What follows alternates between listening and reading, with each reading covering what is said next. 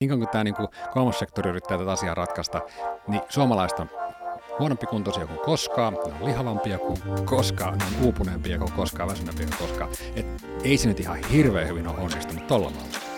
Mutta jos mä ajateltaisikin niin, että, että, että fiksu työnantaja ja, ja, ja fiksut johtajat ymmärtää, että tämän yrityksen hyöty on se, että nämä ihmiset on niin vireitä ja hyvinvoivia, että tämä ajattelu on parempaa. Tämän jakson yhteistyökumppanina on Springvest. Ja nyt mä luen Springvestin tekstin mun älypuhelimelta teille. Uh, Springvest on sijoituspalveluyritys, joka järjestää Suomen suurimmat yleisöannit listaamattomille kasvuyrityksille. Springvest haluaa maksimoida yritysten mahtu- mahdollisuudet kasvaa nopeammin kansainvälisille markkinoille. Rahoituskierrokset ovatkin aina toteutuneet sataprosenttisesti. Sijoittajille Springvest antaa mahdollisuuden päästä omistamaan näitä tulevia menestysyrityksiä, joista moni on teknologian alalta. Toki tarkan valintaprosessin jälkeenkin on mahdollista, ettei yritys menesty. Mutta viimeisten tilinpäätösten mukaan Springvestin rahoituskierroksilla olleet yritykset kasvoivat viime vuonna keskimäärin kolmekymmentäkahdeksan prosenttia. Kymmenen suurinta jopa seitsemänkymmentäkolme. Kun haluat maksimoida mahdollisuutesi, sijoita kasvuun. Kiitos, mennään jaksoon. Terve, terve kaikki Futucastin kuuntelijat ja katsojat. Tervetuloa takaisin Futucastiin. Mun nimi on William von der Pahlen ja Isaac Rautio tässä. Tässä mä oon. Myhäilee vieressä. Jep. Hei, alkuun ennen kuin hypätään vieraaseen ja aiheeseen, niin ä, audiokuuntelijat, niin ottakaa kanava tilaukseen. Ja YouTubessa, niin muistakaa tykätä videosta ja tilalle kanava, niin se auttaa meitä kasvamaan ä, seuraavalle tasolle. Niin kiitos paljon avusta. Iso kiitos, kun kattelette. Vieras. Kyllä. Meillä on Petteri Kilpinen saapunut studioon. Tervetuloa. Kiitoksia. Kiva olla täällä. Kiitos. Haluatko sä alkuun meidän tuttuun tyyliin, jotta ei söstä liian pahasti kertoa itse omiin sanoin, että kuka sä oot ja vähän mitä sä oot tehnyt? No joo, lyhyt versio todennäköisesti, koska mä oon sen verran iäkäs, että jos mä kerron koko tarinan, niin menee tämä koko aika siihen, että, että mä kerron lyhyen version. Eli mulla on pitkä tausta johtamisesta. Itse olen johtanut mainostoimistoa Suomessa ja, ja maailmalla, maailmalla melkein kaksikymmentä vuotta ennen kuin tuossa tein sitten niin kuin tämmöisen niin kuin toisen mahdollisuuden urallani ja aloin sitten kirjojen kirjoittamisen kautta tekemään aika paljon johtamisvalmennuksia, noin reilu kymmenen vuotta sitten. Ja olen sitten valmentanut paljon johtoryhmiä, johtajia, esimiehiä ja kaikkea muuta. Ja, ja, ja, ja jossain vaiheessa mä havahduin semmoisen juttuun, että, että tämä valmentaminen on ihan turhaa, jos ihmiset on noin väsyneitä kuin ne on. Ja, ja ihmiset muutaman vuoden mä oon sitten sen johtamisen valmentamisen lisäksi valmentanut ihmisiä myös jaksamisessa. Eli miten ihmiset saisivat vähän enemmän energiaa elämäänsä. Ja tällä hetkellä teen tuon lääkärikeskus Aavan, Aava Virta hyvinvointipalveluiden vetäjänä ja valmentajana näitä hommia päivästä toiseen. Niin, tämä on tietynlainen paradoksi jollain tapaa, että teoriassahan meillä pitäisi olla enemmän hyvinvointia, aikaa ja energiaa kuin ikinä aikaisemmin. Ja sitten samaan aikaan niin tuntuu, että ei meillä varmaan ole vähemmän sitä kuin ikinä on ollut, mm. vaan kuvitella, että on ollut aika rankkaa. ennen teollista vallankumousta sen aikana tehdä, tehdä töitä, mutta tuntuu, että se innovaatio ehkä ei ole kulkenut käsi kädessä sitten tämän kaiken muun hmm. digitalisaation ja, ja muun hyvinvoinnin kanssa. Hmm.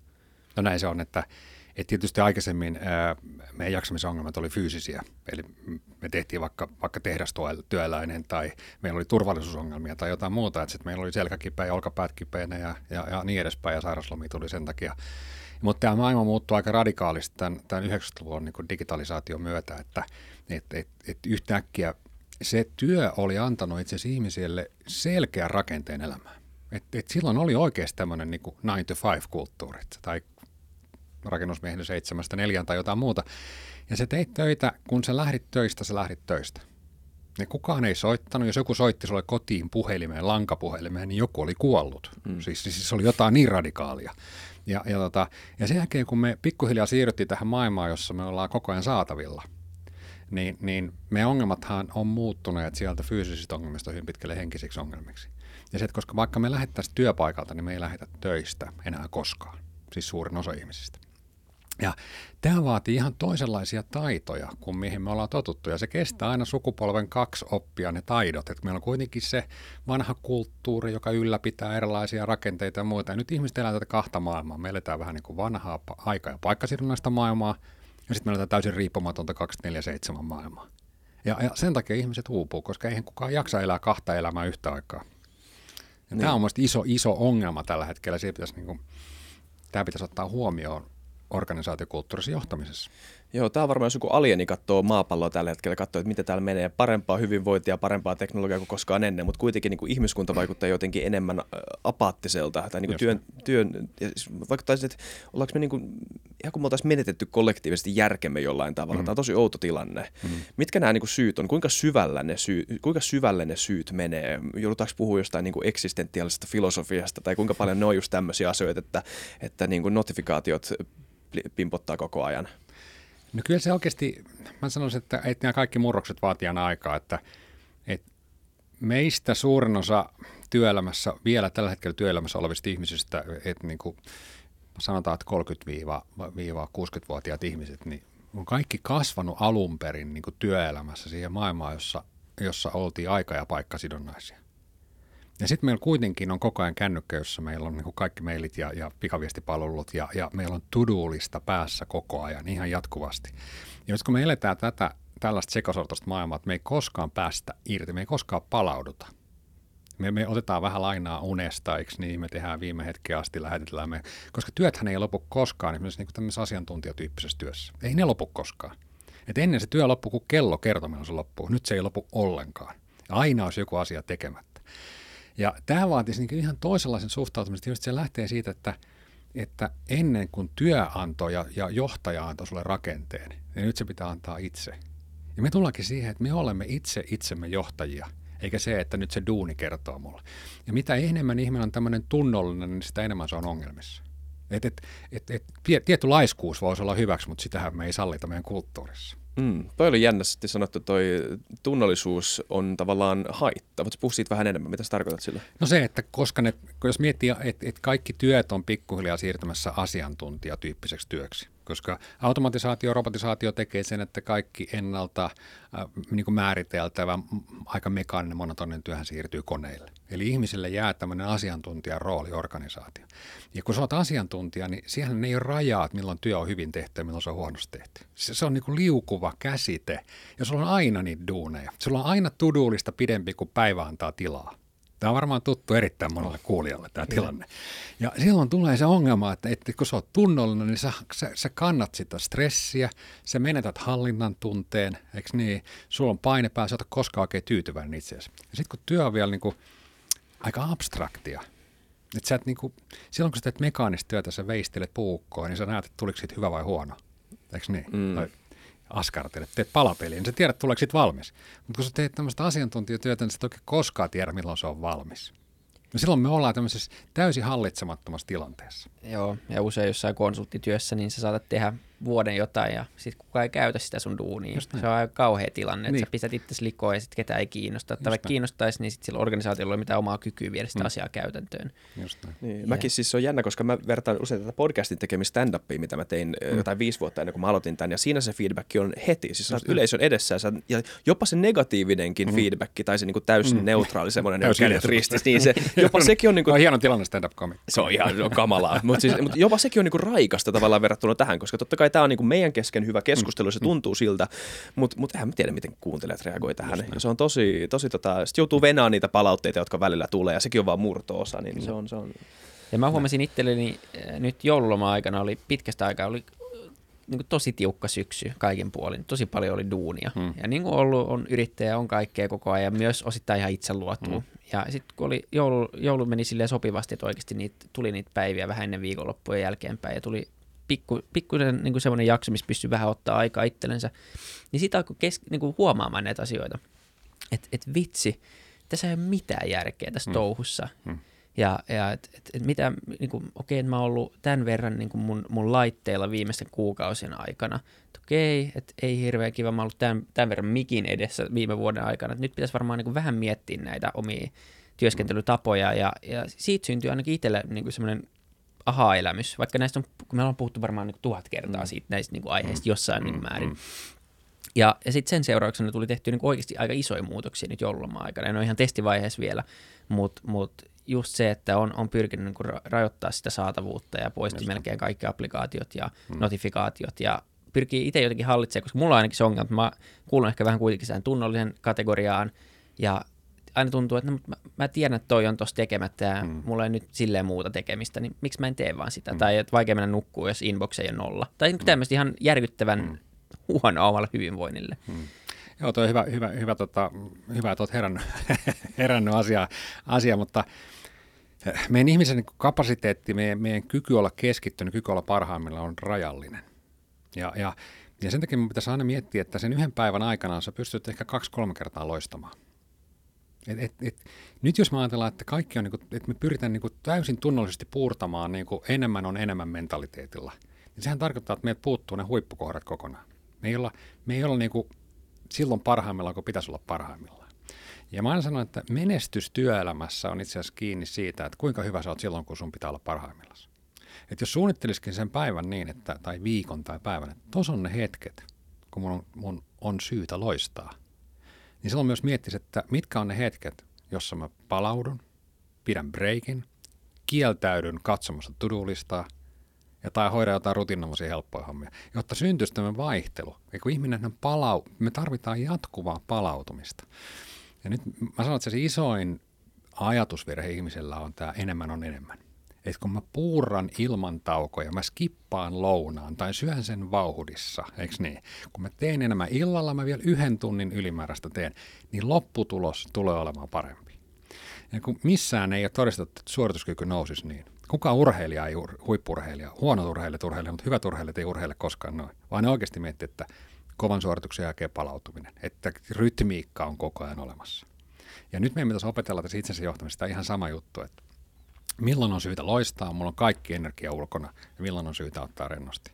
Ja nyt se ei tule sillä, että sä tuijotat to-do-listaa. Se on sellaista, niin kuin, se on sellaista puurtamista, tasapaksua. Aina tietysti, jos haluaa olla tosi keskivertotyyppi, niin sit kannattaa puurtaa. Mutta jos haluaa pärjätä, niin ei kannata. Mm, toi on jännä, koska nyt kuulee paljon sitä niin kuin hard work-mantraa. Mm, ja, tota, ja, ja kuinka paljon se menee ristiin sitten tämän kanssa? Tai kuinka paljon ni- oikeasti niin kuin nivoutuu yhteen todellisuudessa? Että eihän se varmaan niin kuin tarkoita, että palaut- palautuminen ei tietenkään välttämättä tarkoita sitä, etteikö kovan, kovan duunin tekeminen myöskin auttaisi pärjäämisessä. Joo, joo ehdottomasti. Ja tämä on nimenomaan just tämä, tämä vaihtelu. Että, et, et, jos, jos ajatellaan, että sä teet tällaista tiukkaa ajattelutyötä tai suunnittelutyötä, mm-hmm. vaikka moni meistä tekee, tekee, niin, niin se, että sulla on aamupäivällä, nyt moni ihminen elää tämmöisessä Teams-palveri helvetissä, että yhdeksältä Teams-palveri loppuu minuuttiin vaille kymmenen, just tehtiin veski, alkaa seuraava ja sitten alkaa seuraava ja iltapäivällä on ihan poikki, eikö niin? Mm. No nyt siellä iltapäivällä sun tehokkuus verrattuna aamupäivän tunteihin on puolittunut. No ihminen, joka on, tehokkuus on puolittunut, mitä hän tekee? Hän pyrkii tekemään vielä enemmän, jotta saisi enemmän aikaiseksi. Eli se menee vielä enemmän vajalle. Nyt jos tämä ihminen olisi pitänytkin tässä esimerkiksi palveluiden välissä vartin tai kymmenen minuutin palauttavan tauon, koskenut ulkona, hengittänyt, tehnyt jotain, jolla olisi saanut takaisin vireystilansa, niin se saisi iltapäivällä sen tunnin homman tehtyä puolessa tunnissa. Mutta kun me kieltäydytään tästä, niin meillä menee siellä loppuväylässä puolitoista tuntia siihen puolen tunnin hommaan. Ja sitten me ollaan, että mä, mä en selviä näistä hommista. Oletko sitä kuullut ikinä? Aa, mä en selviä. Ja kaikista aina sanonut on. Joo, kyllä. Ja siis sama oli koulussakin. Mä muistan ikuisesti aina, että, että niin kun oli yliopistossa ja sitten mietin, että vitsi kyllä jengi niin kun lukee. Että nämä vetää kaikki varmaan niin kun todella kovia mm. numeroita näistä kokeista. Ja sitten itse oli silloin niin kun työelämässä, niin ei pystynyt samalla mm. tavalla ehkä laittaa mm. aikaa kouluun. Ja sitten se, että luki, pyrki lukemaan sit tehokkaasti silloin, kun oli oikeasti vire, tai niin kun, oli vastaanottavainen ja keskittyi olennaisiin, eikä lukenut ehkä nyt jokaista luentoa, mm. jokaista sivua, jokaista footnotea mm. ja, ja niin kuin kaikkea läpi. Sitten sit pystyi kirjoittamaan paremmin tai saman, mitä mm. joku, joka oli vetänyt yhdeksän tuntia putkeen siellä kirjastossa viikon aikana, vaan koska siinä on varmaan se tehokkuuden illuusio, mm. että sielläkin varmaan nyt kaksi ekaa tuntia tai kaksi tuntia lounaan jälkeen tai ennen lounasta oli tehokkaat ja kaikki muut oli vähän hukka-aikaa. No, tässä on aika paljon tutkittu niin kognitiivisesti, että, että meidän keskittymiskyky on, on maksimissaan yhdeksänkymmentä minuuttia kerrallaan. Sitten me, sit me alkaa niinku aivot alkaa hakemaan helpompaa ratkaisua. Et tähän perustuu tämmöisen, niinku, ihmisen aivot käyttää tosi paljon meidän energiasta. Noin kaksikymmentä prosenttia kaikista energiasta menee koko ajan aivojen niinku, ajattelun ylläpitoon ikään kuin. Ja, ja tota, kehon painosta noin pari kolme prosenttia tietysti riippuu kehon painosta, mutta suurin piirtein se on aika pieni osa. Niin meillähän on itse asiassa rakentunut tämmöinen automaatio, että me aina haetaan niinku, vähemmän vastuksen niin kuin mallia. Ja sen takia ihminen, joka vaikka päättäisi nyt tehdä jonkun elämäntapamuutoksen, että hän muuttaa nyt vaikka, että hän alkaa käymään lenkillä tai jotain muuta, se miettii tämän elämäntapamuutoksen. Ja, ja tota, sitten kun se tulee työpäivän jälkeen kotiin, niin sillä on kaksi vaihtoehtoa, sohva tai lenkkarit. niin hän tietää rationaalisesti tasan tarkkaan, kumpi on parempi vaihtoehto. Mutta vanha rutiini, että se on aina mennyt siihen sohvalle, niin se on niin vahva, että se yleensä voittaa sen uuden. Koska aivot ensin hakee se, että millä mä säästäisin, millä mä säästyisin. Se ei ensin hae, että millä mä rasittaisin koskaan, missään tilanteessa.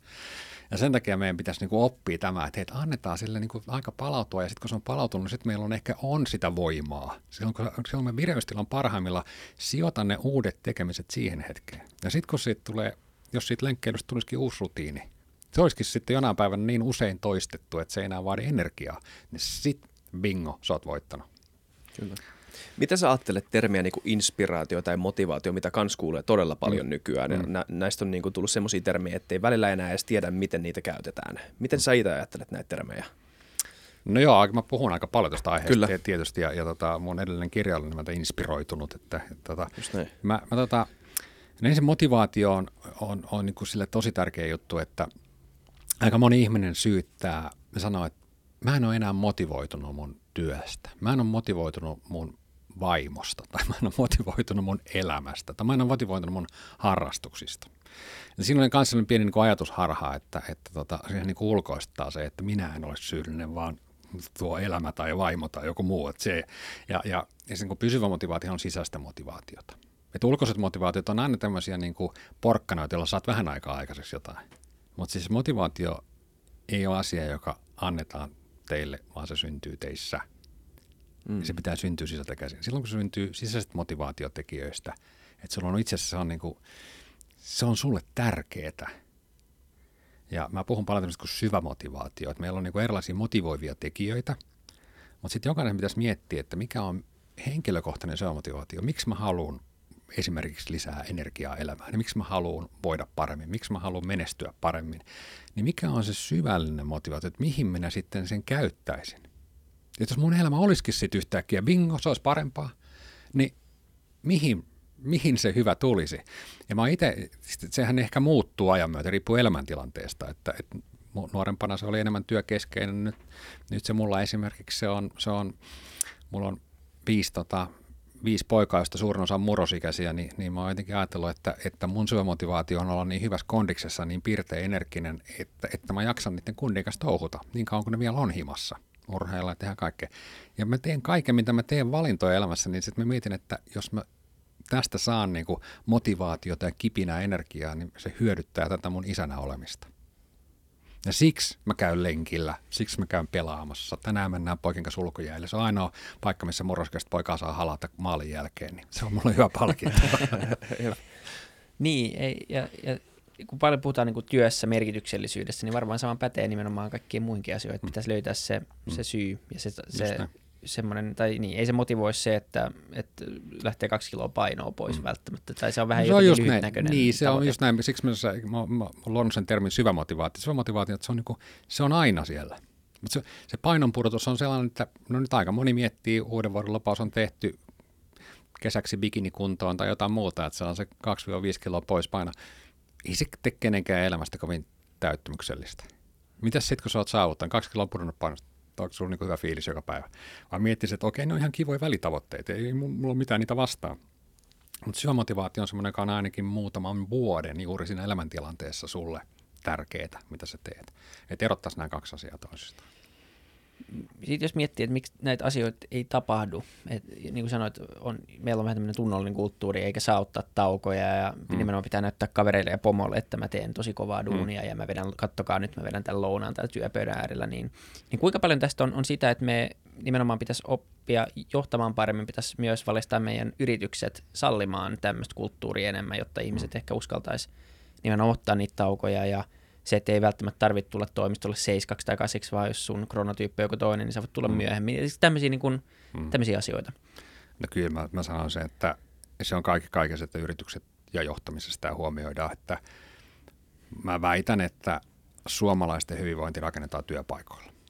Nyt tämä valitseva käsitys on se, että tö- töissä tehdään töitä ja sun hyvinvointi rakennetaan vapaa-ajalla. Että sitten vapaa-ajalla käyt lenkillä ja harrastat, eikö niin, mutta töissä sä teet duunia. Ja, ja tota, me on yritetty, että mallia nyt toisen maailmansodan jälkeen, niin kuin siitä lähtien meillä on ollut erilaisia kansanvalistuksia, meillä on ollut erilaisia tota, marssimaaotteluita Ruotsia vastaan, meillä on ollut ravintoympyrä, kaikki me on kuultu nämä, kaikki me on nähty tämä, kaikki me, niin kuin informaatiota on ihan tarpeeksi. Et niin kuin tämä niin kuin kolmas sektori yrittää tätä asiaa ratkaista, niin suomalaiset on huonompi kuntoisia kuin koskaan, ne on lihavampia kuin koskaan, ne on uupuneempia kuin koskaan, väsyneempiä kuin koskaan. Et ei se nyt ihan hirveän hyvin ole onnistunut tuolla mallilla. Mutta jos mä ajateltaisikin niin, että, että, että fiksu työnantaja ja, ja, ja fiksut johtajat ymmärtää, että tämän yrityksen hyöty on se, että nämä ihmiset on niin vireitä ja hyvinvoivia, että niiden ajattelu on parempaa. Ja se tuottaa meille parempaa tulosta. Ja tämä on ihan vääjäämättä, että näinhän se on. Ihmiset, jotka esimerkiksi on energisempiä, niin, niin ne ottaa vastaan suurempia haasteita kuin ne, jotka ei ole. Totta kai jos olet niin väsynyt, että ei, ei kiitos, tai siirtelet asioita, et saa aikaiseksi. Mutta ihminen, jolla on hyvä energiataso ja, ja osaa näitä asioita, niin se, se tekee halukkaasti asioita. Se on innostunut asioista, se ei ole muutosvastarintainen. Ja, ja you name it, yrityskulttuuri kehittyy. No kyllä jokainen johtaja tietää, että hei, tämähän olisi aika hyvä bisnekselle. No jos me miettäisikin niin, että Suomessa on pari miljoonaa, tai jos meillä on vaikka työikäisesti seitsemänkymmentäkaksi prosenttia meidän työllisyysaste, niin se kertoo, että aika iso porukka me saataisiin työpaikkojen kautta vaikutettua. Koska sitten taas, niin siitä, jos se on reilu pari miljoonaa tai kolme miljoonaa ihmistä, niin sen lisäksi meillä on sitten heidän lapset, jotka niin kuin, tai, tai puolisot, jos ne ei ole työvoimassa, niin sitten sen jälkeen nekin saa tämän saman hyödyn. Et kyllä mä uskon, että si- sieltä se... Mä oon tällainen markkinataloususkovainen, että se tulee sieltä, että siitä on hyötyä markkinatalouden näkökulmasta yritysten liiketoiminnalle, jolloin siihen satsataan oikeasti, eikä sillä tavalla vaan, että jos joku muu maksaa, jos tämä on niin kuin yhteiskunnan taholta ilmasta, niin ok. Mm. Jos mä haluaisin haastaa tota, vähän tämmöistä ehkä vähän naivin kyynisestäkin näkökulmasta, niin, niin sä sanoit ton, että, että tämä niin kuin, öö, nostaa tehokkuutta yrityksissä. Mm. Niin jos asia on näin, niin eikö, eikö yritysten intresseissä olisi nimenomaan tehdä tämä ja se olisi ikään kuin ehkä tapahtunutkin jo? Että jos tässä olisi selkeä ratkaisu, niin miksi tätä sitten ei ole jo tapahtunut suuremmin kuin nyt on? Ja miksi tämä on vielä, mikä sitä mm. estää tavallaan sitä muutosta? No mä sanoisin, että kyllä siinäkin on tämmöinen vähän niin kuin vanha kulttuuri, joka estää sitä. Et mm. Suomessa on tämmöinen... Suomessa on Suomen perusongelma on se, että me ollaan aina mietitty lapsista lähtien, että makea maa tämä Suomi, kun täällä on ilmainen terveydenhuolto. Eikö niin? Mm. Että se on ilmasta. Tai sitten yritykset miettii, että jos ne tekee jotain hyvinvointiohjelmia, niin työeläkeyhtiöt maksaa. Että se on aina niin kuin ikään kuin ilmasta. Sitten me koskaan ajattelut, että se on investointi. Mä sanon, no, no, no nyt kiva juttu, jos on ylimääräistä rahaa tai joku muu maksaa.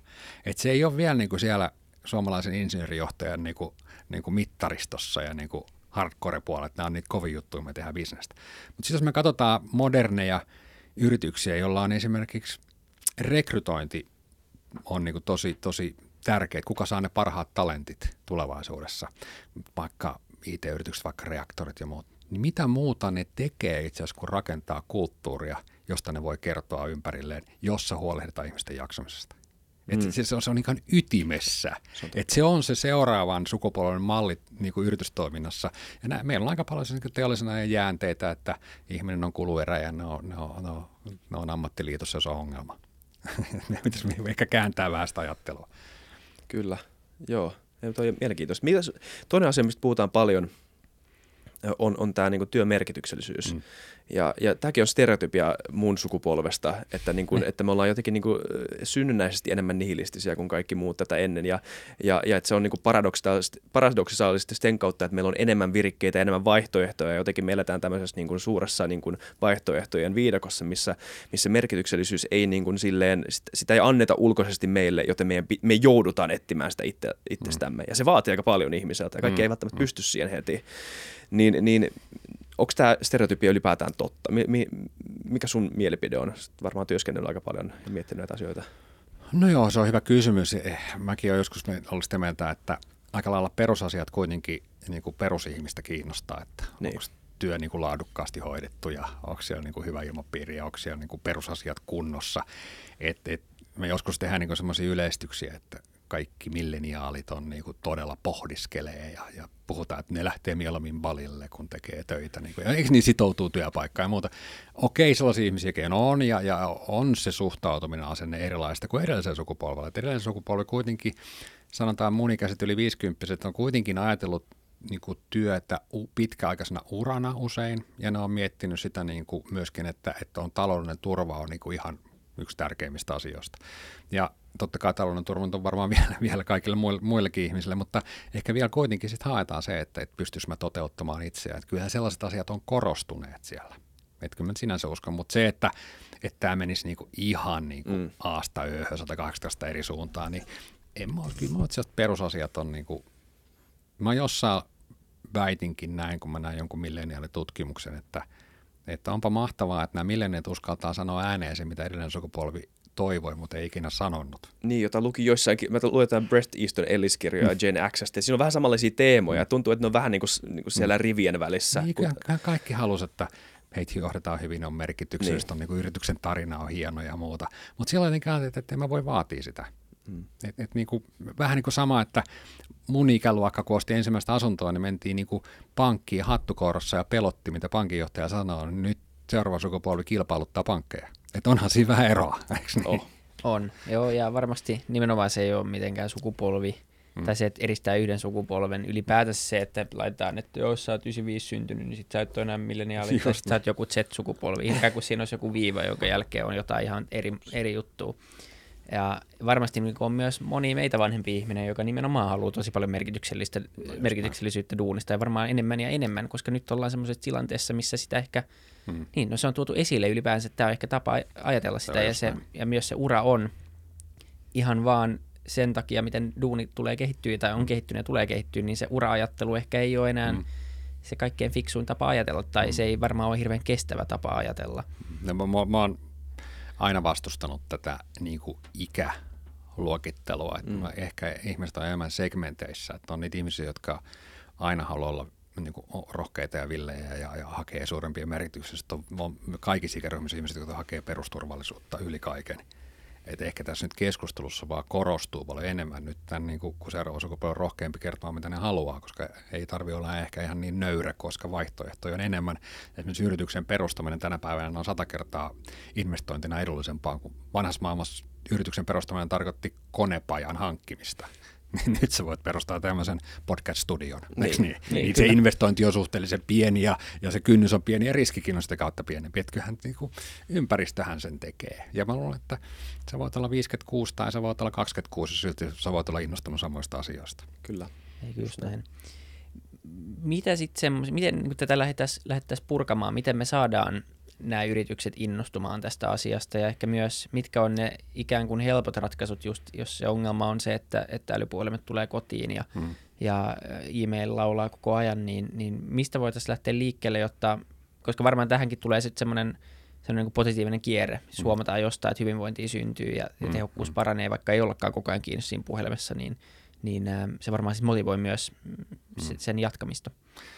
No joo, kyllä se varmaan lähtökohta on se, että, että meillä on tämmöistä niin kuin hyvinvoinnista puhuu paljon ihmiset, joilla on tosi vähän ymmärrystä yritysjohtamisesta. Ja silloin vähän niin kuin ohjeet menee vähän niin kuin hukkaan. Jos nyt sanomaan tuommoiselle kiireiselle pankkiriliikkeen työntekijälle ja porukoille puhumaan, että älkää nyt tehkö niin paljon duunia. Ihan oikeasti, oikeasti levätkää, nukkukaa ja hei, käykää mm. treenaamassa, jaksaa, jaksaa. Niin. niin voi olla, että se ihan osuu. Se et kolahtaa pit- väärän osan egoa. Niin, se voi niin. olla, että se menee just, että muu, hei, haloo, että sä et ymmärrä mitään niin. meemistä. Että kyllä me mitä, niin kuin, me mitä ymmärtää se, että, että, että, että se yrityksen johto pitää oman työpaikkansa, jos se tuottavuus säilyy tai kasvaa.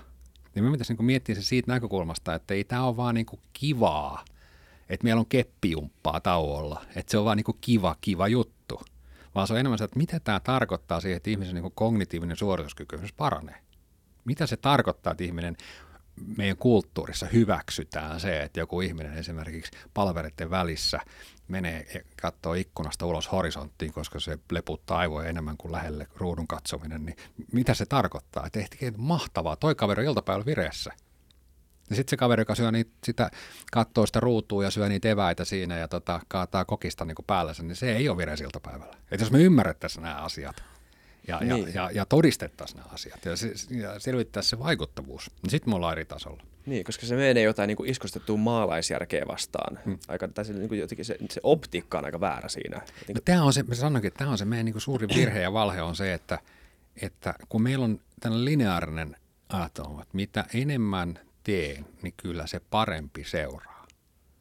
Kun jos miettäisikin, että tällainen pulssimainen liike, että mä teen loistavasti, palaudun sitten, jotta voin tehdä taas loistavasti, palaudut, voin taas tehdä loistavasti, niin tuottaa aina paremman tuloksen. Mutta se ei ole, me ei ole tämmöistä mallia, me niinku, ei ole syntynyt tänne neokortekstiin tämmöistä niinku, niinku kokemusta. Niin ja just se, että miten voisi niinku vähemmällä vaivalla ja ajankäytöllä saada enemmän tuloksia aikaiseksi. Just mulla on ollut itse semmoinen missio pari vuotta ja se on tosi vaikeaa ja tosi usein sortuu nimenomaan siihen, että sit painetaan vaan illat, iltia, iltoja myöten, mutta ehkä toi joku jäänne siitä.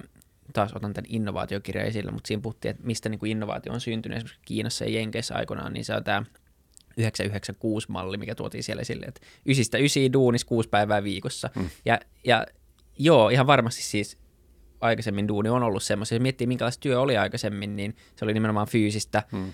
ja, ja meillä ei ollut oikeastaan mitään työkaluja, jolla tehostaa meidän duunia. Nyt samaan aikaan, kun nämä samat työkalut, jotka uuvuttaa meitä, niin antaa myös mahdollisuudet tehdä entistä tehokkaampaa duunia. Mm. Ähm, niin jotenkin tuntuu, että se, se malli, miten innovoidaan vuonna kaksituhattakaksikymmentäyksi, niin tuskin on enää se yhdeksän yhdeksän kuusi-malli. Et se on vähän jotenkin jääne siitä ajasta, jolloin ei ollut oikein muita oikeassa. Vaihtoehtoja. Sä oot ihan oikeassa. Nyt jos mietitään tätä, ajatellaan nyt vaikka kännykän käyttöä, joka on meidän mahtava supertietokone koko ajan käytössä. Siis mulla ei mitään sitä vasta, sehän, on niin kuin, sehän nostaa mm. ihmisen älykkyyttä. Mutta meillä ei ole ehkä vielä niin kuin tapoja käyttää sitä niin kuin ihan oikeita. Että, että jos ajatellaan, että ihminen pyrkii nyt innovoimaan, jos te pyritte, te pinnistelette kaikkeen ja sen eteen, että keksitte uuden idean. Te haette erilaisia vaihtoehtoja, joilla on fläppitaulut käytössä ja syntyy määrää, syntyy laatua, syntyy kaikkea. Niin silti saattaa sen tunnin jälkeen olla semmoinen olo, että ei ihan päästä maaliin. Tämä, ja se on ihan fine, näin käy helposti, että ei, ei löytynyt ihan sitä ratkaisua. Ja tuota, sen jälkeen, kun sä lopetat sen suunnittelun ja sä lähet kävelemään vaikka lounaspaikkaan tai meet suihkuun, jos olet himassa tai teet jotain, niin yhtäkkiä kun lopetat sen pinnistelyn, niin se idea kirkastuu. Tämähän on hyvin tyypillistä. Se idea syntyy lenkillä, suihkussa tai kävellessä, eikö niin?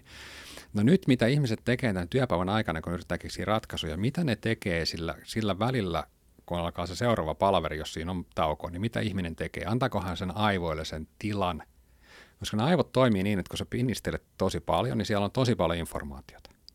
Ja vasta sen jälkeen, kun sä lopetat pinnistelyn, niin se aivothan jatkaa työskentelyä. Ne yhä jatkaa, että ne laittaa ne palikat kohdallaan ja tekee jonkun analyysin asiasta. Eli lyö, niin kuin lyö yhteen ja jotain, syntyy joku insight. Ja nyt ihminen on saman tien, kun se loppuu, että oh, ihan poikki, vitsi mikä palaveri. Ottaa kännykän ja rentoutuu Facebookissa tai, tai, tai, tai Instagramissa tai riippuen nyt niin kuin mihin sukupolveen kuuluu, missä kukakin joku katsoo urheilu-uutisia, joku lukee N H L-tuloksia. No aivot jatkaa silloin pinnistelyä. Siis aivoillahan käy niin, että jos, jos nyt aletaan vaikka Insta, niin, niin suuremmalla osalla niin kuin Instassa siellä on suomea, eikö niin? Siellä on englantia, siellä saattaa ottaa kolmattakin kieltä, vaikka ruotsia, eikö niin? Ja sitten siellä on ku, kuvia, siellä on aina, siellä on erilaisia otsikoita. Aivot skannaa koko ajan, kiinnostaako, eikö kiinnosta, kiinnostaako, onko hyvä juttu, innostui, mitä toi tarkoittaa, onpa, ai kato, kato vaan, Jaska on tehnyt tämmöisen jutun.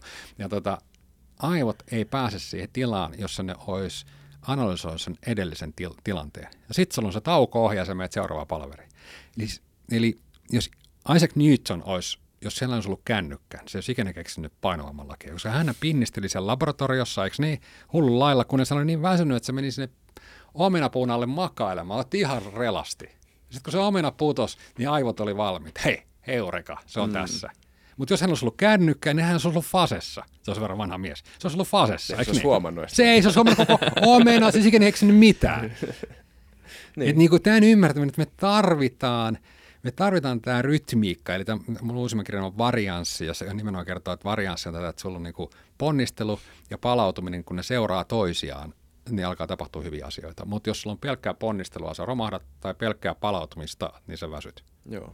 Niin se on jännä, koska siis jos sä mavetat, niin totta kai sun pitää ponnistella, mm. ja se on, se on tosi lineaarista mm. se niin kuin rasitus mm. siinä, että mitä enemmän sä ponnistat, sitä enemmän sä nostat. Mm. Ja samalla ihmiset ajattelee, mä kuulen tätä paljon, että, niin kuin, että, että aivot on lihas, mutta se on lihas, mm. edes niin kuin fysiologisesti mm. lihas, mutta, eikä, ei, mutta ei myöskään edes kuvannollisesti. Mm. Ja paras aivon tota, ö, toiminta tapahtuu just semmoisessa tasapainossa, mm. missä sä niin kuin, missä yhtä paljon teet sitä itse ja samalla annat sen tapahtua mm. ikään kuin. Mm. Mm. Ja se on Se on tosi jännä. Ja vaikka se oikein lihas, niin se, että sä jatkuvasti se ylikuormitat, niin ei kyllä nosta sun tehokkuutta. Et, et se, niin kuin, siis kyllähän siinä pätee ihan sama, sama sääntö. No jos mä ajattelen niin lihasta, ajatellaan vaikka lihaskuntoharjoittelussa, niin menet salille ja teet kovan reini. niin itse asiassa sä hänet kehitys sen reenin aikana. Silloin kun sä otat penkkibonnerus, teet penkkibonnerus niin kuin maksimipainoilla. Sillä hetkellä, kun sä nostat sen maksimipainon ylös, niin itse asiassa sillä hetkellä sä et kehity yhtään, vaan silloin sä vaurioitat sun lihaksistoa. Hmm. Ja jos sä nyt sit jatkaisit harjoittelua koko ajan, että sä et ikinä päästä sit lihasta palautumaan, niin sun kehitys menisi alaspäin. Mutta jos sä pidät riittävän palauttavan tauon ennen seuraavaa penkkitreeniä, niin se kaikki, mikä on vaurioitunut, lievästi, se on lievä vaurio, niin kasvaa uudelleen kudos ja vahvistuu, eli lihas kasvaa ja vahvistuu. Ja seuraava kerralla, kun menet sinne penkin ääreen, jos sä oot palautunut, sä oot vahvempi. Mm. No aivot toimii ihan samalla tavalla. Jos sä pinnistelet vaikean ongelman kanssa, se on tosi tiukka ongelma. Jos sä meet seuraavaan ongelmaan koko ajan, aivot ei ikinä palaudu, jolloin sä et pysty enää tuottamaan mitään muuta kuin vanhoja ratkaisuja jatkossa. Mutta jos sä pystyt palautumaan siitä, sulla on totaalisen palautumisen malli, sä voit jotenkin päästä täysin irti vähäksi aikaa. On se sitten hengitysharjoitus tai mindfulness tai kävely tai joku muu. Pääset irti vähäksi aikaa siitä. Kun sä menet seuraavan kerran vastaavaan tilanteeseen, sä oot vahvempi. Ehkä se sittenkin tämän on ymmärrys. Niin ehkä se sittenkin on parempi analogia kuin mä aluksi luulin. Ehkä se on lihas. Joo. Niin, mutta kyllä, just näin. Ja se on, se on jotenkin hämmentävä, vieläkin hämmennyn siitä, että kyllä tässä puhutaan, nyt tuntuu, että viime vuosien aikana tässä on ehkä alettu puhumaan, niin se on ehkä tullut osittain myös tämän niin sosiaalisen median kautta olla ymmärretty, että se ei ole ehkä ihan, mm. että se on kaksiteräinen miekka, että siinä on tosi paljon hyvää ja sitten mm. siinä on myös kaikki nämä addiktioefektit ja kaikki muut ja, ja sitten mm. huomataan, kun Apple toi screen time mittaukset laitteisiinsa ja että onkin oikeasti aika paljon näillä laitteilla, että ehkä voisi vähän vähentää, että se varmaan ei olisi niin huonoksi. Tärkeintä ei ole se mun mielestä se netto aika paljon sä oot sillä laitteella, tai se brutto aika paljon sä oot laitteella. Sillä on musta hirveästi on merkitystä. Jos mä oon yhdeksän tuntia, niin se on mulle työntekoa, jos mä teen työtä sen laitteen kautta, eikö niin? Siinä pitäisi olla enemmänkin se mittari, että kuinka usein sä oot pitänyt tauon. Kuinka monta kertaa sä oot mennyt yli neljäkymmentäviisi minuuttia kerrallaan esimerkiksi? Kuinka usein sä oot ollut viisitoista minuuttia pois sieltä? Musta se olisi paljon tehokkaammin mittari, että milloin sä oot saanut sen palautumisen. Että, et kun, kun ihminen suunnittelee työpäivänsä, niin harva suunnittelee sitä ponnistelua, eli sitä kuormittavaa vaihetta ja palautumisvaihetta yksikkönä, vaan me suunnitellaan vaan kuormitusvaiheet. Päivästä toiseen, viikosta toiseen. Tossa on palveri, tossa on toi, toi pitää tehdä deadline täällä. Kuormitus on suunniteltu. Kuka ei suunnittele palautumista. Palautuminen, jos sattuu palautumaan. Jos palautuminen. Joku palveri loppuu vähän aikaisemmin, niin, niin, o, mäihin, niin mutta silloinkin se yleensä sitten alat tekemään jotain muuta. Niin. Niin. Koska sulla on huono omatunto, että jos me nyt jäi aikaa varttia, mä en tee sit mun to-do-listan niitä juttuja, mitä siellä on. Ei ymmärretä, että sä nostaisit sun tehokkuutta sillä. Ja tämähän on itsensä johtamisen ehkä ihan kaikkein tärkein taito tällä hetkellä. Ja se pitäisi viedä meidän myös organisaatiokulttuuriin, että se on sallittua. Ja mä uskon, että ihmiset vois paremmin ja tekisi parempaa tulosta ja olisi vähemmän pois ja niin edespäin. Että tästä hyötyisi aika moni. Mikä on semmoisen modernin tota, työpäivän prototyyppi ihan konkreettisesti? Että miten nämä niin kuin tauot ja puun, äh, puurtamiset jaksotellaan? Joo, joo. Mä tota, käytän sellaista vertausta usein, että, että kun ihmiset puhuu, että työelämä on kuin maratoni. Ja tota, se on erittäin huono, huono vertaus. Maratoni on huono idea kaikin puolin, mutta vaikka niitä juoksenkin. Että jos me ajatellaan työpäivää maratonina, niin sehän tarkoittaa, että sulla on niin kuin neljäkymmentäkaksi kilometripylvästä. Eli sulla on neljäkymmentäkaksi to-do-lista asiaa. Sä oot miettinyt neljäkymmentäkaksi asiaa. No jos sä lähdet tekemään niin kuin maratonia, niin itse asiassa se, se, se lähtee liikkeelle, että Että se, että alussa sulla on pikkasen niin kuin intoosia, mutta sä vähän jarruttelet, että sulla olisi voimia siellä lopussa. Sitten sä alat oikeasti niin kuin uupumaan siinä kahdenkymmenen kilometrin kohdalla, eli puolivälispäivää kello kaksitoista sä alat olla jo väsynyt. Alkaa tuntua, että mä en jaksaa enää. Ja sitten kello niin kuin kolmenkymmenen kohdalla, eli kello neljätoista sua kaduttaa, että sä yleensä oot tässä työ, firmassa töissä, koska sä oot niin väsynyt ja, ja sä syytät kaikkia muita paitsi itseäsi siitä. Ja sitten sä pääset maaliin joskus viiden kuuden maissa, eikö niin? Sä oot siellä sitten kun neljäkymmentäkaksi asiaa tehty, to-do-listalta puurrettu ilman taukoja, joskus vauhdissa otettu vähän jotain energiaa. Ja sitten sä menet kotiin ja sä oot aivan poikki ja sä pelkästään toivot siellä. Mä tunnen hirveästi ihmisiä, jotka toimii suurin piirtein näin, että kun ne tulee töistä kotiin, niin se on pelkkää toipumista. Niin saattoi olla hyviä ideoita vielä aamulla, että tänään mä teen lasten kanssa jotain kivaa. Sitten kun tulee kotiin, niin ei todellakaan tee mitään kivaa, ne, niin kuin, ne rojahtaa sohvalle tai syö jotain ja katsoo Netflixiä zombiena, niin. Koska se on vaan toipumista se kotona. Niin jos mä ajateltaisikin niin, että tämä ei ole maratoni, vaan mikä se on niin kuin maratonin vastakohta yleisurheilussa on sprinteri. Että mä otaisikin työelämän Usain Boltteja.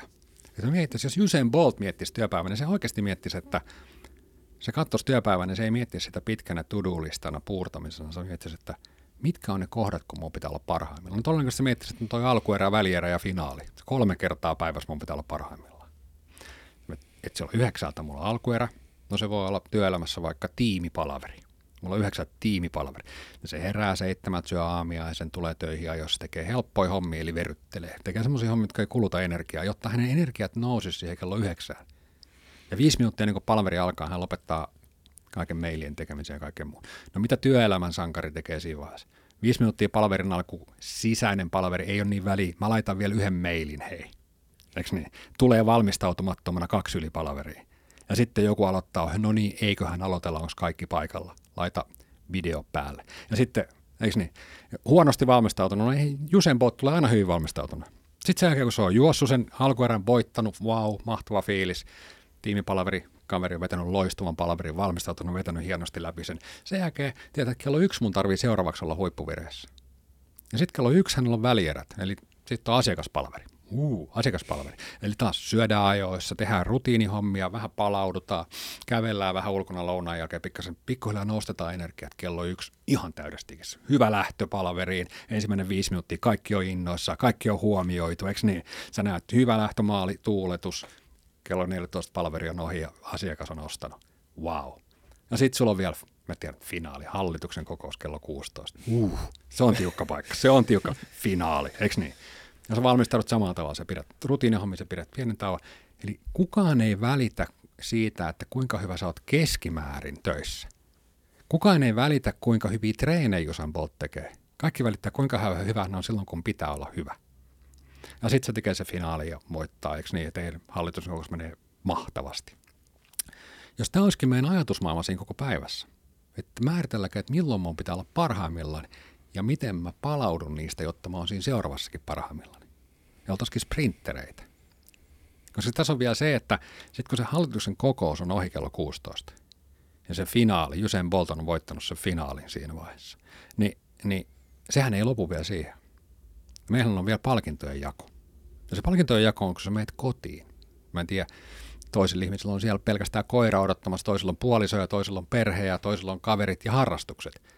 Niin meidän pitäisi olla vielä se yksi niin kuin huippu, energia, energisyys. Ollaan parhaimmillaan vielä sillä, koska ainakin mä mietin, että on se nyt aika sääli, jos mä menen joka ilta kotiin ja mun lapset niin kuin ajattelee, että, että toi faija on aina väsynyt ja pahalla tuulella.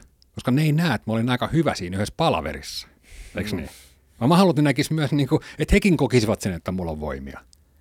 Ja mä oon antanut sellaisen ohjeen kaikille perheellisille, kello lapsia, että tota, kun tulee töistä kotiin, niin pitää olla fiilis, kun avaa oven. Että, että mä huudan joka kerta, kun mä tuun kotiin, mä huudan ihan täysin ovelta, että isi tuli kotiin. Jes, mä oon täällä. Eikä se, että sinne mennä sanoa, että onko mitään ruokaa? Miksi täällä on nämä reput lattia? Keittiö on tämän näköinen. Se on aika huono tapa aloittaa se lyhyt aika, mitä sulla on perheellä.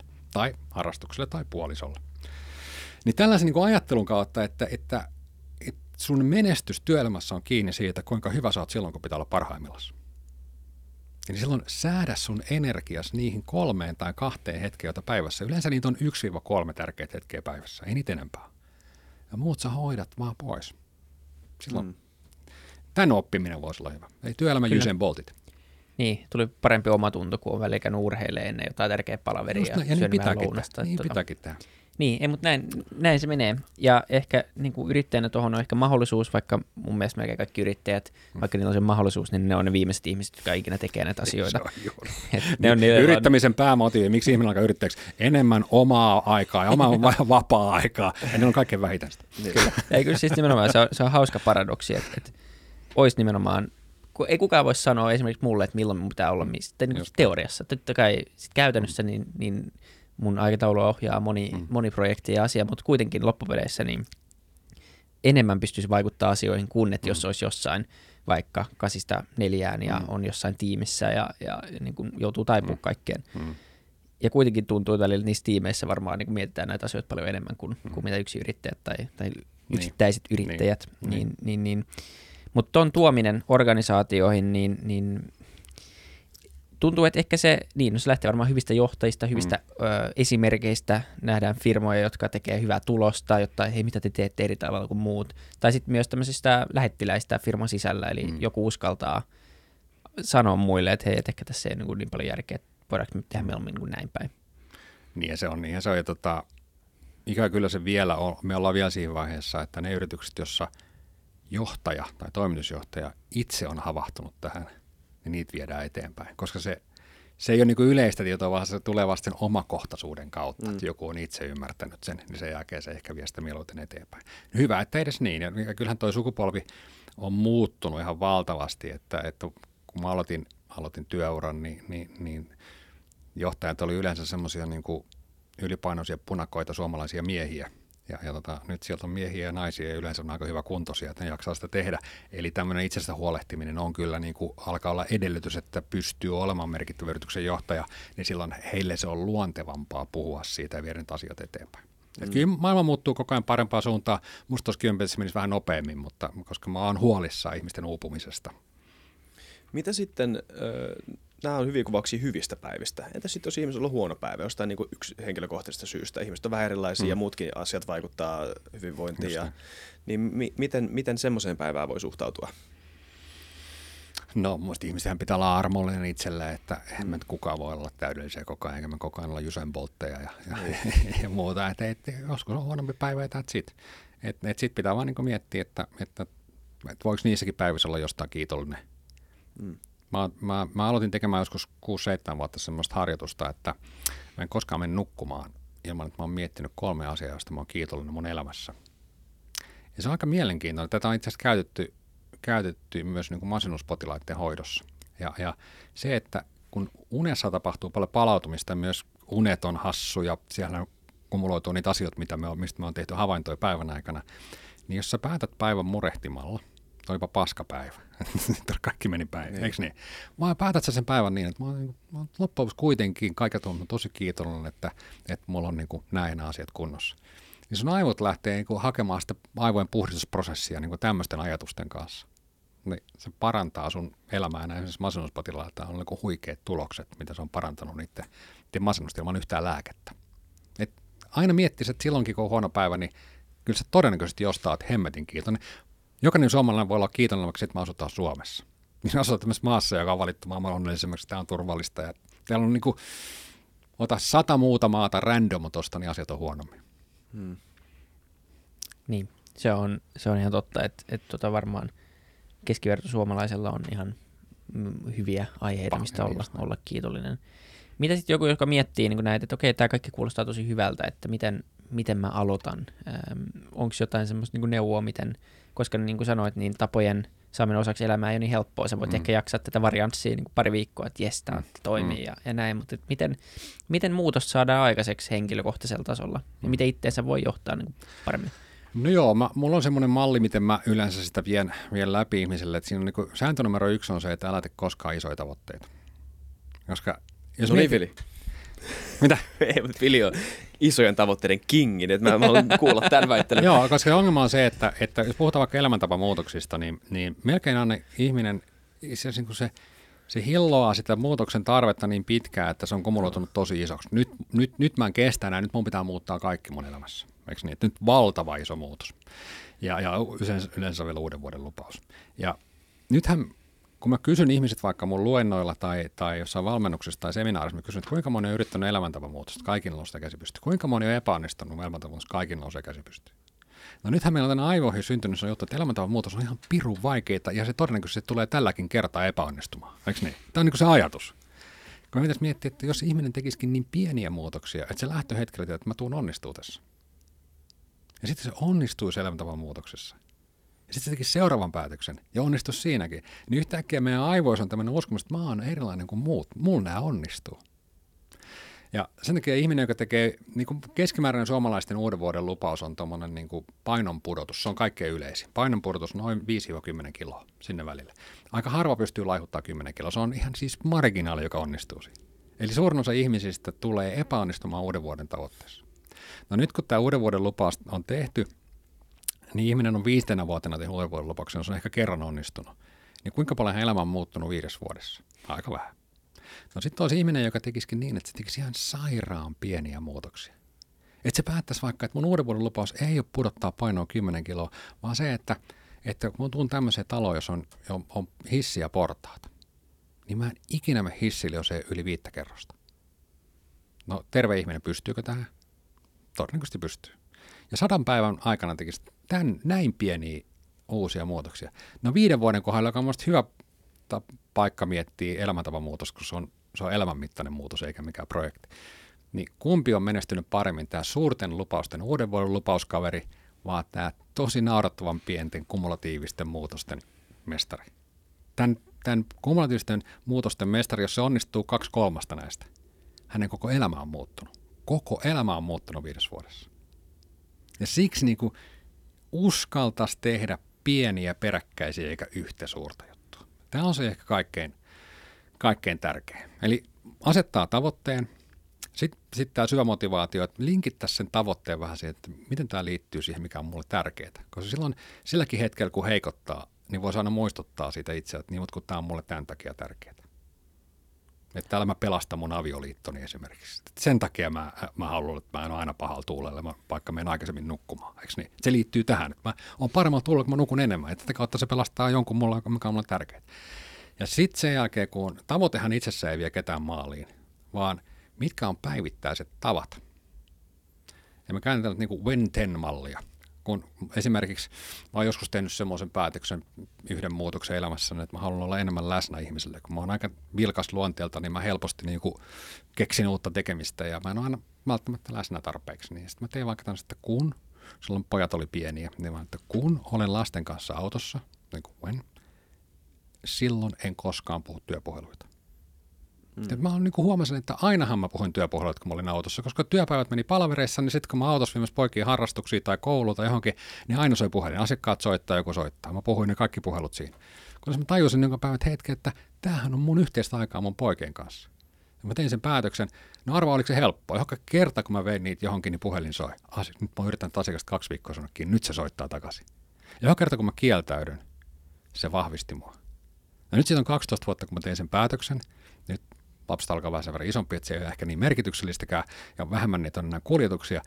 Mutta se lisäsi minun uskoani siitä, että pystyn olemaan läsnä oleva vanhempi. Ja se taas kumuloitu kaikkien moneen muuhun, kun mä aloin uskomaan, että mä pystyn tällaiseen asiaan. Eli se on aika, eikö se aika pieni muutos, eikö mm. niin? Se on pieni, se, mutta se toistuu päivittäin. Tai jos joku haluaa laihuttaa, niin mä annan semmoisen vinkin, että, että, että jos käy buffeen ruokalla syömässä, niin, niin tota, älä ota koskaan kahta lautasta. Pystytkö siihen? No pystyn. Yleensähän siellä on niin, että siellä on se tosi pieni salaattilautainen, se on ihan, ihan niin, niin kuin teelautasen kokoinen, mihin mahtuu yksi porkkana. Ja sitten on valtava, niin se on pääruoka, mihin mahtuu kaikki se läskisoossi ja perunamuussi. Niin jos mulla olisi vain yksi lautanen, mikä olisi puolettainen kasviksi, niin ihminen laihtuisi. Mm. Onko vaikea? Ei. Että niin ei se, että mä aloin kuolemaan nälässä kolme viikkoa, mulla on joku ihme-dieetti, kaalisoppadieetti. Haluatko elää loppuelämässä kaalisopalla? Et. Mutta haluatko elää loppuelämässä puolet kasviksi ja puolet muuta? Kyllä, todennäköisesti. Mm. Siis mun, silloin kun mä niin oikeasti oikeasti laihdutin ja vähän niin kuin söin kaalisoppaa, en ikinä onneksi sitä, mutta niin tämän vastaavanlaisia ruokia, niin siis mun, mun cheat dayhan oli ihan sairas. Joka kerta, kun mä sit sain niin kun höllätä, niin mä sit hölläsin niin paljon, kun se sattui. Et, niin kun, et, et, et, ja mäkin on... testasin tuota Tim Ferriss-tekniikkaa joskus ihan mm. huvin vuoksi, että okei, että et se on niin se, että sä, se oli jotenkin johonkin, perustui johonkin ketohommaan. Että mm. mahdollisimman vähän hiilaria, sit mm. kerran saat vetää lauantaisin mm. niin överit. Ja mm. vedäkin, koska sit, ja se, se, se ei perustu niin siihen, että se on niin henkisesti tärkeä, vaan se perustuu siihen, että se niin kun, tulee joku tämmöinen kickstart niin sun, sun aineenvaihduntaan. Ehkä, ehkä siinä on jotain perää, mutta kyllähän se meni ihan överiksi. Se tuli tosi paska fiilis sen niin kaiken hyvän jälkeen. Niin, vitsi, just. Mä söin just mun lempijuttuja. Niin. Nyt mä voin ihan pahoin, koska tää on ainoa kerta viikossa, kun mä saan syödä näitä. Niin. Sen sijaan, että pyrkisi vaan oppia syömään mm. kohtuullisesti kaikkea, joka on jotenkin mahtavan hieno asia. Mm. Ja mä muistan semmoisia päiviä, kun mä käytetään cheatia, jos mä muistan, että mä en saanut tarpeeksi kiksejä siitä. Ja sit se vuosi sinne siihen seuraavaan päivään vielä. Mulla tapahtui tommosiakin välillä. Niin. Ja sit, uh, koska niin miten se, sä pystyt niinku rationaalisesti itselle erottelemaan, että nyt mm. ikään kuin sulla olisi joku niinku niin sisäinen kello, joku viikkokalenteri, joka kertoo sun kropalle, että hei, et sä, tykkää, sä haluat näitä asioita vaan lauantaisin, mutta sit sunnuntaisin sä et enää halua näitä. Ei se toimi. Niin, joo, se on joo. vähän outoa. Ja mulla on tota, meidän tiimissä toi, toi tota, semmoinen ravintoasiantuntija kuin Patrick Borg, joka on kirjoittanut paljon kirjoja ihan, ihan kuuluisa nimi tuolla alueella ja, ja se oli mulle tosi niin kuin avaava keskustelu, mitä mä kävin, kävin hänen kanssaan tuota syömisestä. Sanoin, että hänen, hänen pitää siis vastaanottaa ihmisellä, jolla on syömishäiriöitä, painon, painonkasongelmia ja niin edespäin. Niin sanoin, että hän ei ole koskaan vielä kieltänyt keneltäkään syömästä jotain. Että ainoa, mitä hän on tehnyt, hän on pyytänyt lisäämään jotain muuta. Ja tämä on musta niin kuin, se on niin kuin havahduttava, että yleensähän me lähdetään aina liikkeelle, että mistä mä nyt kieltän. suklaa pois, eikö niin? Leipä pois, tämä on hyvin suosittua, mm. eikö niin? Riisi pois, herkut pois, kaikki pois. Mutta ei, että, et, et, et, se on psykologisesti kaikkein vaikeinta. Mitä enemmän sä mietit sitä, mistä sä oot kieltänyt, sitä enemmän tekee mieli. Eli se jossain vaiheessa tuut repsahtaa joka tapauksessa. Kun lähtisikin liikkeelle siitä, että jos mä nyt alan syömään vaikka kasviksia puoli kiloa vai kilo päivässä, niin mä en pysty syömään niitä muita niin paljon, eikö niin? Mun ei tee niin usein mieli, koska mulla ei ole nälän tunteet niin usein. Ja se mun ruokavalio koostuu terveellisemmästä osiosta, jolloin tapahtuu hyviä asioita ajan kuluessa. Ja sä et ole silloin kärsinyt mistään. Ja tämä on musta niinku, tää on niinku, tää on tosi simppeli, kun näin kertoo, mutta se on niinku sen tason viisaus. Älä, älä lähde mm. kieltäytymisen kautta, vaan lisäämisen kautta. Se on kyllä jännä ajatus, kyllä. Ja me, tämä on oikeasti kaikessa. Mm. Että se on ihan sama, että et mietit, niinku, että okei, tietysti mitä sä lisää, mutta jos sä lisäät sun energisyyttäsi päivän aikana, niin se tarkoittaa, että sun, sä, sä, niinku, sä et niinku vaan kieltäydy tauoista tai kieltäydy syömisestä, vaan mietit, okei, että mä lisään niitä, kun mä tankkaan bensaa mun koneeseen. Siis sehän on se tauothan on itse asiassa, että sä, sä aina pistät vähän niin kuin tankkiin lisää, että se ei ole tyhjä iltapäivästä. Hmm, niinpä. Niin ylipäätään niin kuin motivaatio ja tämmöiset inspiraatiotarinat niin kuin jotenkin... Miten? Nyt, nyt, nyt tulee vaikea. Nyt mä en tiedä, no, mitä okay. mä jäsenän kysymykseksi. No mä en tiedä, mitä mä vastaan. Hyvä, katsotaan. Tasapeli tässä vaiheessa. Kyllä. Hei, mutta siis tää, kun, kun miettii tämmöisiä... Niin kuin, niin kuin motivaatiotarinoista ja niin kuin yksittäistä onnistujista, jotka aina niin kuin rivien välistä perustuu semmoiseen niin kuin survivorship biasiin tai tämmöiseen selviytymisväärentymään, missä niin kuin suurin osa ihmistä epäonnistuu. Ja se on niin kuin tavallaan sisäänrakennettu ehto myös sille, että se onnistuminen tuntuu onnistumiselta. Että niin kuin, että wow, sä voit selvitä tästä isosta ryhmästä tänä, että niin kuin mestarina, jossa niin kuin vaan jaksat puurtaa. Mutta sitten systeemisesti sehän johtaa siihen, että sulla on tosi paljon epäonnistujia ja sitten ehkä yksi tai kaksi onnistujaa. Mutta sitten toisaalta, millä tavalla sä pystyt motivoimaan ihmistä semmoisella täysin rationaalisella, täysin niin kuin, tota, kylmän harkitulla ja niin kuin systeemisellä, tämmöisellä kollektiivisella tarinalla, kun sä kuitenkin niin kuin motivoit yksilöä. Niin, niin siihen tarvitaan aina niin kuin ripaus epärealismiin, ripaus kunnianhimoa ja ripaus tämmöistä, mikä tapahtuu sen, niin kuin, sen, sen lopputuleman ulkopuolella niin jonain potentiaalina. Mm. Niin miten sä miten, ajattelet sä tässä mitään? Mitä, mitä ajatuksia sun herää tuosta ajatuksesta? Että niin kuin, miten, miten sä näet? Kysymys oli kryptinen, niin kuin marotit etukäteen. Kyllä, oli. Pakko saada joka jakso yksi. Kyllä. Mutta ehkä mä otan sitten niin helpon pois ensin tässä niin kuin vastauksessa, että, että tämmöiset poikkeukselliset muutokset, jossa, jossa niin kuin yksi tuhannesta tai yksi kymmenestä tuhannesta onnistuu, mm. niin nehän vääristää ihmisten kuvaa, koska ne on se, mistä Iltalehden kannessa on juttu, että Raili laihdutti kuusikymmentä kiloa. Mä nähdään niitä tasaisesti joka viikko jossain Iltapäivälehden kannessa tai, tai Naistelehden kannessa on, miten Raili tai joku muu niin laihdutti kuusikymmentä kiloa. Täysin poikkeuksellista, katsokaa. Kaikki kommentit, ketä kiinnostaa Raili tai sitten jee Raili. Niin. Niin. No sitten on kaksikymmentätuhatta, kaksikymmentätuhatta tai viisikymmentätuhatta, sata tuhatta, jotka, jotka epäonnistuu. Eli me, me ei lueta niistä epäonnistuja, me luetaan niistä onnistuja, jos me laitetaan kuva, että jaaha, että mun pitäisi, kans, mun pitäisi olla noin paljon tahdonvoimaa, pitäisi kärsiä riittävästi ja kyllä mäkin pääsen samaan kuin Raili. Koska meidän pitäisi kertoa tarinanta niistä ihmisistä, jotka on tehnyt näitä pieniä muutoksia ja niin kuin kumulatiivisesti saanut aikaiseksi, ei vuodessa, ei puolessa vuodessa, ei mitään pikajuttuja. Et mä, niin kuin el, mä aina ehkä lähtökohtaisesti se, että elämäntapan muutos on elämänmittainen muutos. Ja siksi, siksi tota, mun mielestä ihmisten ei tarvitse käydä vaalakaan kuin puolen vuoden välein. Tosiaan jees. Mä oon käynyt viimeksi neljä kuukautta sitten vaalla. Mä tiedän, että, mä tiedän, että sit niinku, niinku vyön, mihin kohtaan mä laitan vyön, mihin reikään sen laitan. Mä tiedän, että asiat on ihan hyviä, eikö niin? Mm. Että sit niinku, jos sä koko ajan sitä tarkkailet, niin jossain vaiheessa tulee aika monen väsymys siihen. Varsinkin, jos ei sulla ole koko ajan hyviä tuloksia. Jos sulla on koko ajan hyviä tuloksia, jos koko ajan tyytyväinen, se on ihan fine. Mutta kun sä haet jotain, että mikä susta tulee parissa kolmessa vuodessa, se on elämänmittaista muutosta. Ja usein esimerkiksi aineenvaihdunta, tämä nyt menee vähän laihdutuskeskustelussa, mä puhun paljon mustakin asiassa, mutta tämä nyt on esimerkki, koska se on insulin pinnalla, niin, niin, niin tota, aineenvaihduntahan voi olla, että se reagoi vasta pysyvästi vuoden jälkeen sun muutokseen. Voi olla, että tässä vuoden harjoittelet sitten kasvista, niin semmoista vuoden harjoittelet uutta ruokarytmiä ja, ja vasta sitten alkaa niin kuin syntyä semmoisia näkyviä tuloksia, jos on niin kuin pitkään ollut tietynlainen ruokavalio, jollain se tapahtuu. Jos kahdessa viikossa, jollain se on viisikymmentä viikkoa, että sehän on ihan yksilöllistä. Ja sen takia se on niin jatkuva tarkkailu ja, ja epäonnistumisen niin kuin houkutteleminen lähelle. Ja sitten ihminen repsahtaa. Mitä tapahtuu? Jokainen meistä, joka tekee jonkun muutoksen, on se sitten niin kuin työnteossa tai kiitollisuusharjoituksessa tai ruokavaliossa tai lenkkeilyssä, niin jossain vaiheessahan meille ihmisille tulee sellainen vaihe, että me todetaan itsellemme, että nyt mä repsahdin. Eikö niin? Että nyt Esimerkiksi elokuussa aika usea johtajalla käy niin, että ne on päättänyt alkaa kuntoilemaan kesällä, kun on loma, ne kuntoilee. No sitten tulee tämä niin kuin elokuun kolme rapujuhlat samaan viikolla. Niin sitten sit, sit vielä sen jälkeen pikku flunssa päällä, kun on hosunnut siellä humalassa tota, menemään heilankooriin lauleskelle. No sitten kun sulla on kaksi viikkoa jäänyt reenaamatta niiden rapujuhlien ja pienen flunssan jälkeen, niin ihminen toteaa, että näinpä tässä taas kävi. Sitten jos sä mietit sitä niin elämänmittaisena muutoksena, niin mitä väliä sillä kahdella viikolla on? Mm. Koska joka päivä voi aloittaa sen, mihin jäi. Ja sen pitäisi, meidän pitäisi kertoa myös itselleen lempeämpää tarinaa, että aina kun muu tulee huono hetki, niin mä niin kuin kerron itselleni ja myös ääneen vaimolle ja muille, että mulla oli tämmöinen välitunti, mulla oli tällainen viikon tauko hyvistä tavoista. Ja sit mä miksen voisi tänään palata, mihin viimeksi jäi? Eikä ala kertoa, että nyt se meni pieleen. Niin ikään kuin se nollaantuisi heti niin, pienestäkin repsahduksesta. Niin, koska sehän on niin kuin ihan sama kuin välitunti. Niin. Se oli, se oli breikki. Siis oli, ehkä se oli hyväkin pitää pieni breikki. Se oli vähän niin kuin se teidän mässäilylauantai, että se oli breikki. Ei, ei siinä.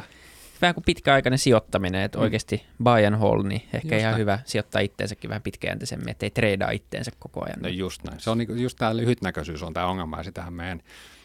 Siksi mä oikein tykkään, kun some on täynnä tai, tai just nämä iltapäivälehdet tai naistenlehdet on täynnä tämmöisiä neljä viikkoa, kuusi viikkoa, kahdeksan viikkoa huippukuntoa kursseja. Niin. Se antaa vähän väärän kuvan. Niin ja se myy hyvin tietenkin, koska niin, ihminen, on, ihminen haluaa sen nopean sellaisiahan me ollaan, sellaisiahan niin. me ollaan tietysti. Ja tietenkin, oi vitsi, että ehkä tämä on nyt sen näistä niin kuin kaikista mm. ohjelmista, joka toimii. Mm. Ja tuskin pidemmän päälle ainakin. Ja kaikki tutkimukset osoittaa esimerkiksi painonpudotuksessa se, että, tai moni tutkimus osoittaa, että, että se on todella väliaikaista. Mm. Melkein kaikki pain, niin kuin palaa sit siihen jonkinlaiseen. Nopeat, kaikki nopeat palaa niin. Siihen, niin kuin huonompi lähtökohta on sitten. Jos meillä on puolen vuoden välin mittaukset, niin se toinen mittaus on jo mennyt huonompaa suuntaan kuin lähtöpiste. Niin. Se on just näin.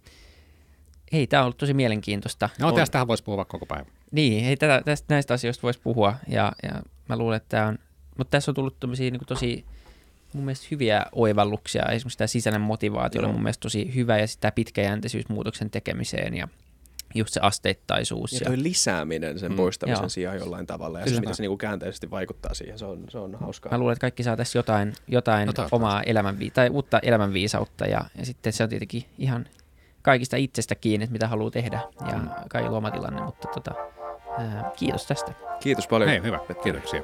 Ja kiitos katsojille, kuuntelijoille. Kertokaa, että mitä te ajatte lisää omaa elämäänsä, elämäänne. Ja palataan seuraavassa jaksossa. Stay moi safe.